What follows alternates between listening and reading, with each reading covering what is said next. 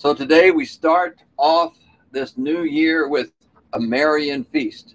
We have a lot of Marian feasts in the church. Have you noticed that? Actually, there are about 350 various Marian feasts that occur throughout the year. And some of these are very local, like Our Lady of Knock or Our Lady of Pontmain, that are local apparitions of the Blessed Virgin, which have become feasts in the greater church.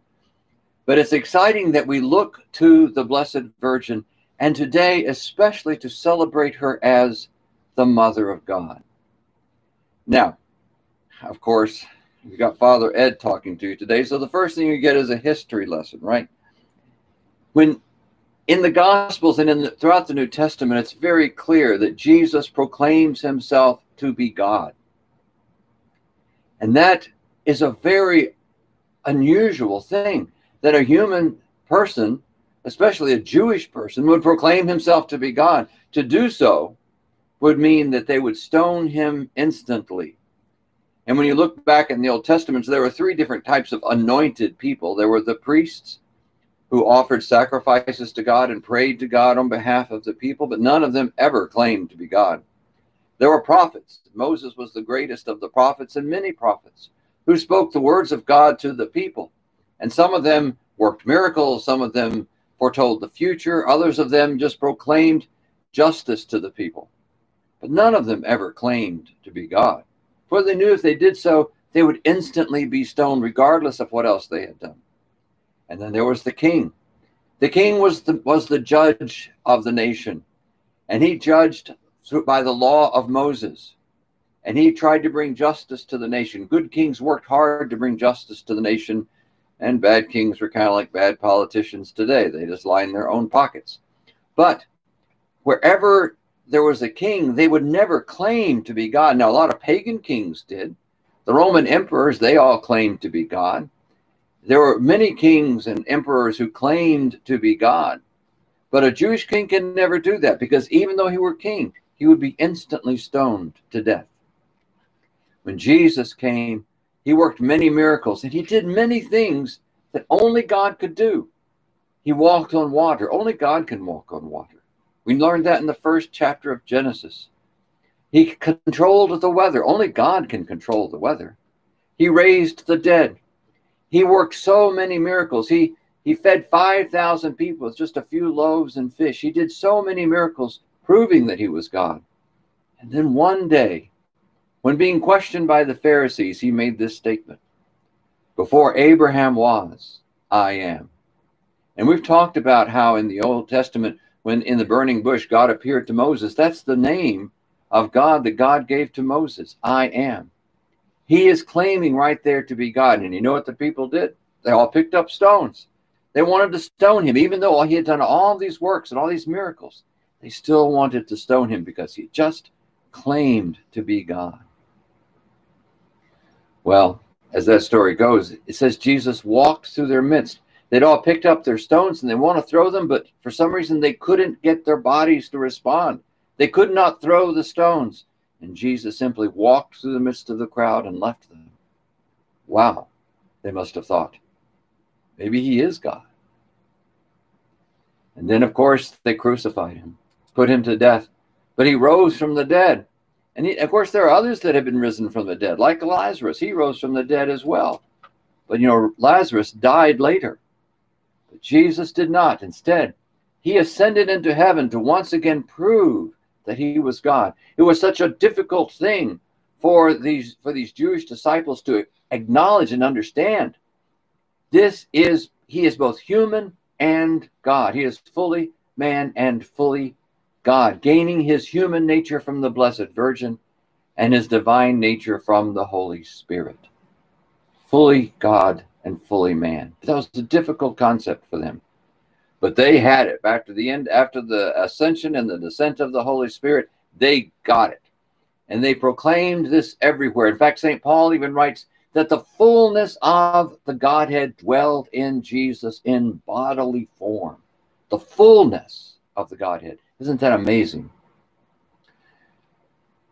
But of course, as time goes on and as the church begins to spread, and it goes into Greek cultures, it goes into Persian cultures, it goes into a lot of other different types of cultures.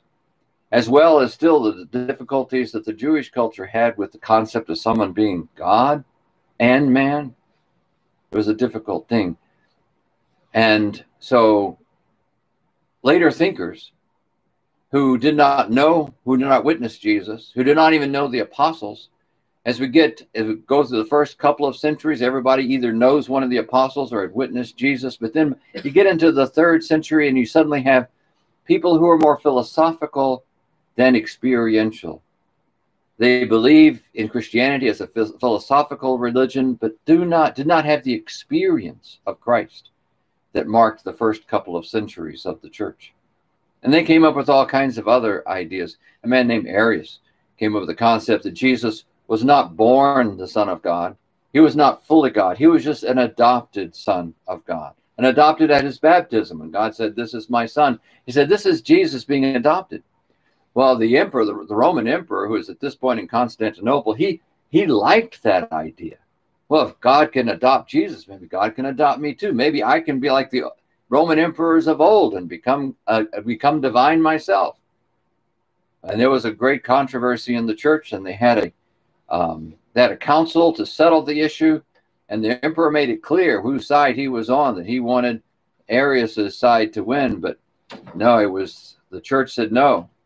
Jesus is fully God and fully man. And out of that uh, council, of course, came that great Nicene Creed we say every Sunday. And you and you can hear how in this creed the Council of Nicaea is answering this question: true God from true God, very God from very God, begotten, not made, co-eternal with the Father. They are defining Jesus as being God, coming from this, from that council. Well, Arius didn't fare too well. And about a hundred years later, another philosopher, bishop by the name of Nestorius, he has another emperor on his side, an emperor of Theodosius, and Nestorius comes up with a different concept, but rather than try to attack Jesus directly, he decides to go through his mother. See, by the second century on, people used to refer to Mary as Theotokos, the one who bore God in her womb. We translate that in English, the mother of God, but it really means the one who bore God in her womb. And so there was another council, and again, the uh, the emperor he not only let everybody know whose side he was on. He was on the Nestorius' side. He wanted he didn't want Jesus to be fully God. He didn't want Jesus to be greater than the emperor. And he, in fact, he had even troops, armed troops there to, to try to keep order. And it was a very contentious council. And uh, there were fist fights and yelling and screaming. But in the end, in the council, they said, we will we will continue to call Mary Theotokos, the mother of God. St. Nestorius wanted them her to be renamed Christotokos, the mother of Christ But the council said, no, she is Theotokos. She is the mother of God. She did not bear the Messiah in her womb. She bore God in her womb. And from that day on, it has become a, a solemn profession of our faith that our Blessed Virgin Mary is the mother of God. She carried God in her womb. But you know what? She's also our mother for those of us, particularly for those of us who are in Christ. She is our mother. Do you realize by become by being the mother of God, the Blessed Virgin is a blood relative of the Holy Trinity? Let that blow your mind for a while. But she is also our mother. And she has had that role of mother of the church and really of all humanity. She is mother of the world and she gives herself to the world. It's it's a fa- fascinating to me that God, Jesus taught us to call God as Father. He taught us the prayer, Our Father. Now, he's not trying to give a gender to God, all right, but he taught us to relate to God as our Father, as our provider, as our protector, as the one who watches over us. But oftentimes in the scripture, when it wants to talk to us about the deep love and affection of God, it switches and talks to us as talks about God as our mother. For example, in Isaiah. Isaiah writes, As a mother caresses her child, so I will comfort you, and you shall be comforted in Jerusalem. Here, God is, is portrayed as a mother caressing her child. When God, when the scriptures want to show us the tender love and compassion that is a mother's love, it returns to this this little switch here. Even Jesus, when Jesus is weeping over Jerusalem before his as he's just entering into his uh, into the into his passion. Really, he's, he's this is in Passion Week. After his triumphal entry, he goes up to the Mount of Olives. He looks back down upon Jerusalem and he weeps for Jerusalem. And he says, Jerusalem, Jerusalem, you who kill the prophets and stone those who were sent to you. How often I have longed to gather your children together, as a hen gathers her chick under her wings. But you are not willing. Here Jesus portrays himself as a mother hen, so that we can see in this symbol his um, his affection, a mother's affection for her children. But God has given us a mother. I was just recently uh, at a funeral. I was doing a funeral for a very godly woman who died recently. And they requested to have a rosary said at the visitation, which was just prior to the funeral. And I did the last uh, mystery, Mary, Queen of Heaven. And I said to this family who had lost their matriarch, you know, her many many of the she was their mother, others their grandmother, others their great grandmother. And I said, God knows we always need a mother, always need a mother. And He has given us the Blessed Mother to always be our mother.